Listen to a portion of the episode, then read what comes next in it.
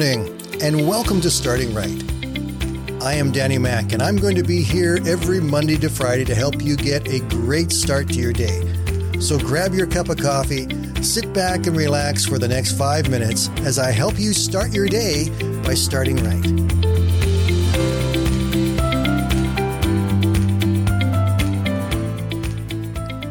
Today, I want to talk about an act of worship that Jesus received during the week prior to his crucifixion that speaks an awful lot about worship, about the impact of worship, and about the priority that Jesus had in this person's life. Jesus was at a feast at the home of Mary and Martha and Lazarus. And we'll pick up the story from there in John's Gospel, starting in the 12th chapter in the first verse. Six days before the Passover began, Jesus went back to Bethany, the town where he raised Lazarus from the dead. They had prepared a supper for Jesus. Martha served, and Lazarus and Mary were among those at the table. Mary picked up an alabaster jar filled with nearly a liter of extremely rare and costly perfume, the purest extract of nard, and she anointed Jesus' feet. Then she wiped them dry with her long hair, and the fragrance of the costly oil filled the house. But Judas, the locksmith, Simon's son, the betrayer, spoke up and said, What a waste! We could have sold this perfume for a fortune and given the money to the poor. In fact, Judas had no heart for the poor. He was only saying this because he was a thief and in charge of the money case. He would steal money whenever he wanted from the funds given to support Jesus' ministry. Jesus said to Judas, Leave her alone. She has saved it for the time of my burial. You will always have the poor with you, but you won't always have me. Now, the washing of a feet of a guest when they came to your house was something that was very common. And it seems like this had already probably happened. The removal of the dust and the cleaning of the feet by the servants, that probably had already taken place. But now Mary went and did something extraordinary. She brought out this alabaster jar with this very expensive perfume and she broke it open and she began to wash Jesus' feet, worshiping him with the most valuable thing that she had. She was giving something to him that was costly and, and important to her. And she was showing Jesus how much she loved him and how much she worshiped him. The fragrance penetrated the house. It lingered in the room. Mary's worship not only impacted Jesus, it impacted her and everyone around them as well. It swept through the place like a sweet aroma. And then Mary did something very strange. She, she wiped Jesus' feet with her hair.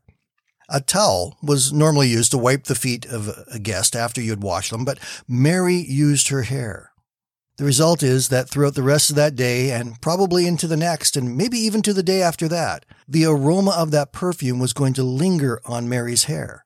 She was reminded constantly of her worship for Jesus and what he had done for her and for her family. And then there's something that Mary didn't realize. She didn't realize that she was actually anointing Jesus for his death. What we know as Easter weekend was in fact the Passover time for the Jews. And during Passover, a lamb was taken and was sacrificed. This lamb was to be perfect and was to be chosen six days before it was sacrificed. Jesus was now being anointed six days before his death, the perfect sacrifice for our sins. And the anointing oil that Mary was putting onto him is the kind of oil they would often use in preparing someone for their burial. She was anointing him for his death what we see in this story is we see a woman who is so grateful and thankful to Jesus for what he had done for her that she is willing to give her absolute very best just to show him how much she loves him and how grateful she is to him and how much she knew that he had done for her more than any other person ever could. He had raised her brother from the dead and she was so grateful. Her worship spread and everybody was aware of it. Her worship impacted people all around her. Her worship lifted her up as well and stayed with her for possibly days. And what's more, she didn't even know the full impact of her worship. Her worship was the anointing for Jesus' death, and without even knowing it, she had done that.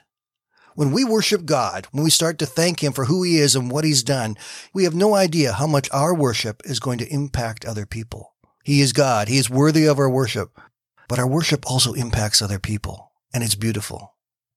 When was the last time that you set aside time just to worship?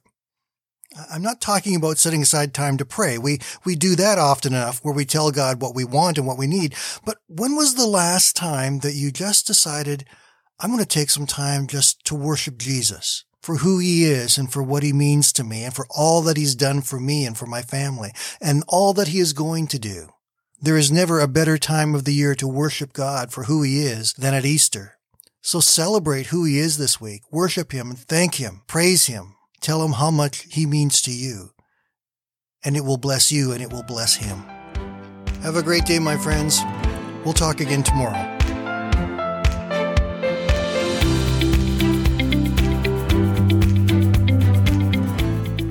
Thank you for listening today. And I invite you to join me Monday to Friday right here on Starting Right with Danny Mack.